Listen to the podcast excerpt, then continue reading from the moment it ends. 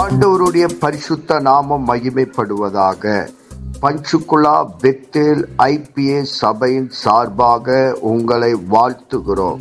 இது தினசரி வேத தியானம். இன்றைய வேத தியானத்தை கேட்டு ஆசீர்வாதங்களை பெற்று கொள்ளுங்கள். கத்தர் உங்களோடு பேசுவாராக.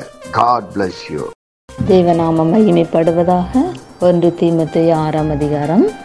ஆறாம் வசனம் முதல் பதினொன்றாம் வசனம் வரை. போதும் என்கிற மனதுடனே கூடிய தெய்வ பக்தியே மிகுந்த ஆதாயம். உலகத்திலே நாம் ஒன்று கொண்டு வந்ததுமில்லை இதிலிருந்து நாம் ஒன்று கொண்டு போவதும் இல்லை என்பது நிச்சயம். உண்ணவும் ஒடுக்கவும் நமக்கு உண்டாயிருந்தால் அது போதும் என்றிருக்க கடவுள். இந்த வசனத்தில் என்ன பார்க்கிறோம் என்றால் நமக்கு எதில் திருப்தி எதுலேயுமே திருப்தி இருக்க மாட்டேங்குது நம்முடைய வாழ்க்கையில். அப்போ நமக்கு திருப்தி போதும் என்கிற மனது எப்பொழுது வரும் என்றால் தேவ பக்தியாக இருக்கும்போது நமக்கு அந்த மனதை தேவன் தருகிறவராக இருக்கிறார். போதும் என்கிற மனதுடனே கூடிய தேவ பக்தி அப்போ ஒவ்வொருத்தர் தெய்வ பக்தியாக தேவனுக்கு பிரியமாக வாழும்போது நமக்கு அந்த போதும் என்கிற மனது நமக்கு தேவன் தருகிறார்.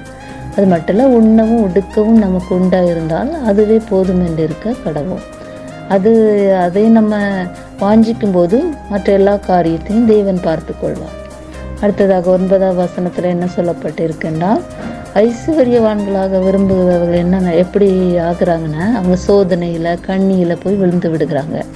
மனுஷரை கேட்டிலும் அழிவில் அமழ்த்துகிற மதிகீடு செய்த பலவித இச்சைகளிலும் விழு விழுகிறார்கள் என்று சொல்லப்பட்டிருக்கு. அது மட்டும் இல்லை பண ஆசை. பண ஆசை எல்லா தீமைக்கும் வேறாக இருக்கிறது சிலர் அதை இச்சித்து ஏன்னா அதுக்கப்புறம் இச்சை வருகிறது விசுவாசத்தை விட்டு வழுவி அநேக வேதனைகளாலே அவங்க தங்களையே உருவ குத்தி கொண்டு இருக்கிறார்கள் என்று சொல்லப்பட்டிருக்கு. அப்போ பண ஆசை ஐஸ்வர்யவான்களாக விரும்புகிறவங்க சோதனையில் கண்ணியில் விழுந்துடுறாங்க. அதுமாதிரி இச்சையில் அதை இச்சித்து விசுவாசத்தை விட்டு வழி விலகி தேவனை விட்டு தூரம் போகிறதுக்கு சூழ்நிலை உண்டாயிரும். அப்போ நம்ம தேவ பக்தி மட்டும் நம்முடைய வாழ்க்கையில் இருந்தால் இதிலெல்லாம் விழாதபடி தேவன் நம்மளை பார்த்து கொள்வார் அப்போ நம்ம எப்படியாக இருக்க வேண்டும் என்று பவுல் சொல்கிறார். பதினொன்றாம் வசனம் நீயோ தேவனுடைய மனுஷனே இவைகளை விட்டோடி நீதியையும் தேவ பக்தியையும் விசுவாசத்தையும் அன்பையும் பொறுமையும் சாந்த குணத்தையும் அடையும்படி நாடு.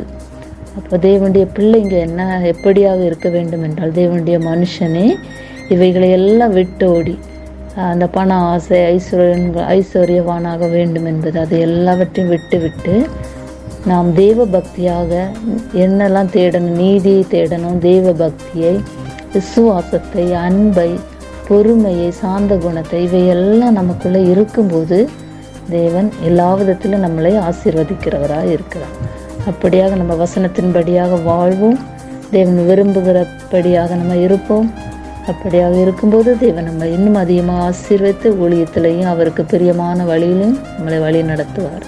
அப்படியாக இருப்போம். தேவன் தாமே இந்த வசனங்கள் மூலம் நம்ம ஒவ்வொருவரையும் ஆசீர்வதிப்பாராக. ஆமேன். இயேசுவின் நாமத்தினாலே இந்த வசனத்தை கேட்கிற ஒவ்வொருவரையும் நீர் ஆசிர்வதிப்பீராக. உன்னி வேதத்தின் ரகசியங்களை அறிய ஆவிக்குரிய ரகசியங்களை அறிய எங்கள் கண்களை நீ திறந்தருளுவீராக. இயேசுவின் மூலம் ஜெபம் கேளும் நல்ல பிதாவே. ஆமேன். thank you